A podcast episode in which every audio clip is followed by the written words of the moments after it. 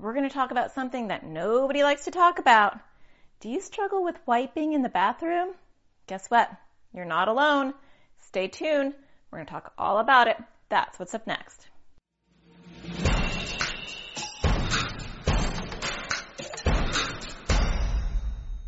Hi, my name is Natasha Daniels. I'm a child therapist. I make videos for kids with anxiety and OCD.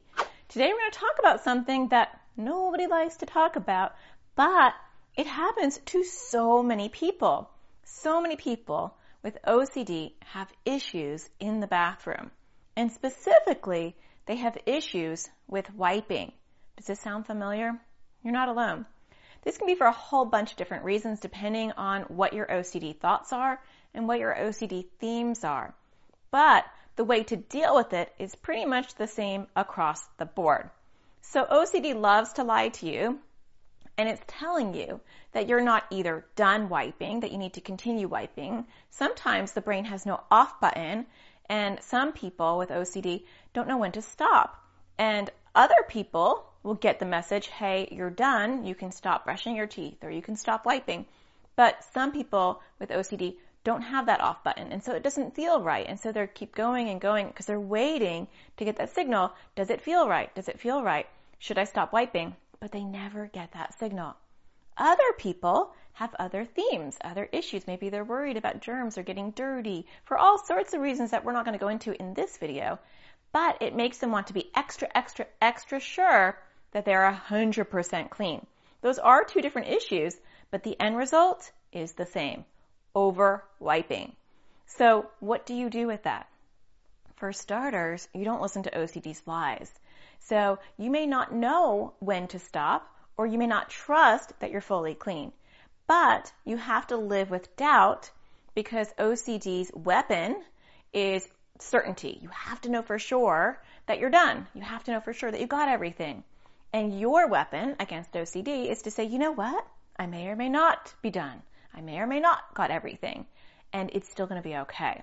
I know that can be really concerning depending on what your OCD thoughts are, but that's the way to beat OCD in general is to push it back and say, I may or may not know and acceptance of that is okay.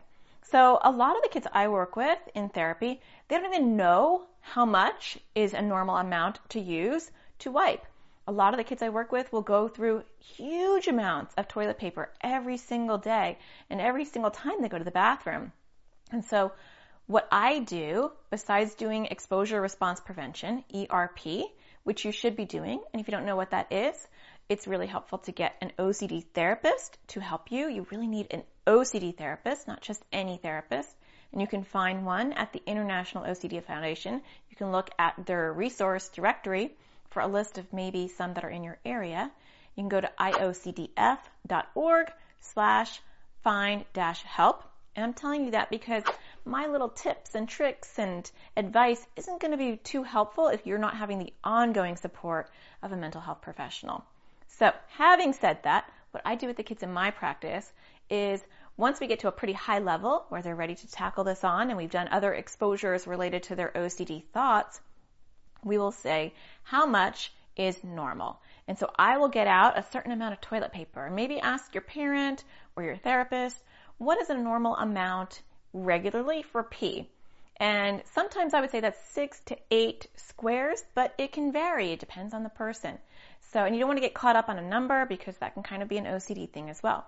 So then you can have somebody make you predetermined amounts to start with. That's a good place to start is with predetermined amounts of toilet paper so that there's no toilet paper in the bathroom. So when your OCD rears its ugly head and says, are you sure you're done? Do you want another wipe just in case? You can say, sorry, Mr. Bully, I don't have any more toilet paper. I'm done. And so I'm going to leave it at that.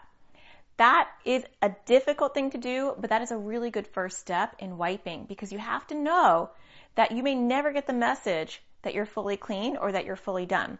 And so it's living in that discomfort and walking away from the toilet, even though you may feel like you still need to wipe more because OCD is a liar and it will give you sensations and feelings and thoughts that are not accurate. And so knowing that that's your theme and knowing that's one of your issues, you have to realize that you can't trust your OCD and that you have to trust how much toilet paper you have already been pre-given. Now down the road, you want to back away from having to have predetermined amounts of toilet paper. You want to be able to gauge and just grab it. But this is a really good beginning step to overcome over wiping.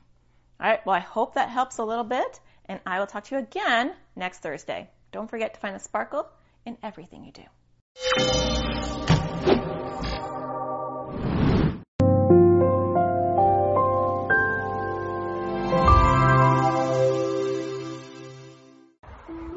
First discovered Natasha, I was in a desperate place with my son, and his anxiety was getting worse, and we had tried counseling, and it was not going well. We were told at that point, you know, we can't help your son, early intervention is great, he's too young. Parenting a child with anxiety is not easy, and sometimes it feels hopeless. First time we took her to a therapist, who then dismissed after about a year and a half putting it down to bad parenting. But what if it didn't have to be that way? What if you could join a community with parents in the same boat, with kids with similar struggles and issues? What if you could have access to resources that will help you with behavior and sleep and avoidance and opposition and fears? What if you can have somebody walk with you on your journey? Someone with clinical expertise and parental knowledge. Hi, my name is Natasha Daniels, and I'm a child therapist and a mom to three kids. And I've dedicated my life and my career to helping kids with anxiety and OCD, including my own. And now I want to help you too. I have created the AT parenting community to do just that. When you join as a member of the community, not only will you get access to resources that will help you with your child's struggles and help your family reduce the chaos in their home, you're going to be joining a community of parents just like you with knowledge, love, and support to give. You will get access to online classes that will help your child and your child's struggles. You'll also get bonus videos and podcast material made just for members. And I've got your kids covered too. You'll have access to a library full of worksheets and videos specially designed for your kids by myself and other therapists. But that's not the best part. You're going to be getting direct attention from me, and I will be giving you support in many different ways. I'll be doing Facebook Lives every single week in our private Facebook group, where members can go to talk and get support. I'll also be doing office hours in our private Facebook group. So once a week, you can ask me whatever you want. I'll be available for an hour to answer your direct questions. But if you need a little bit more support, I've got you covered too. Because I will be doing coaching calls for those that need it twice a month. And for those that need even more support, I'll be doing once a month support group calls. And I'll be doing a member spotlight call. So I'll be picking one member every month and I'll be walking them through the process of helping their children. You'll have access to the replay and to that phone call as well.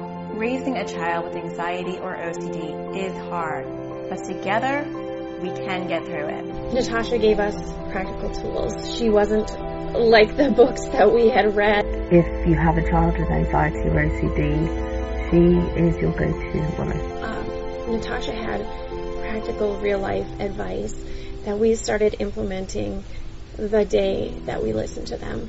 In a desperate time in my journey with my son, she has been a lifesaver. Her resources have given me hope. They've given me tools and support, and they're some of the best resources you can find out there for anxiety and OCD.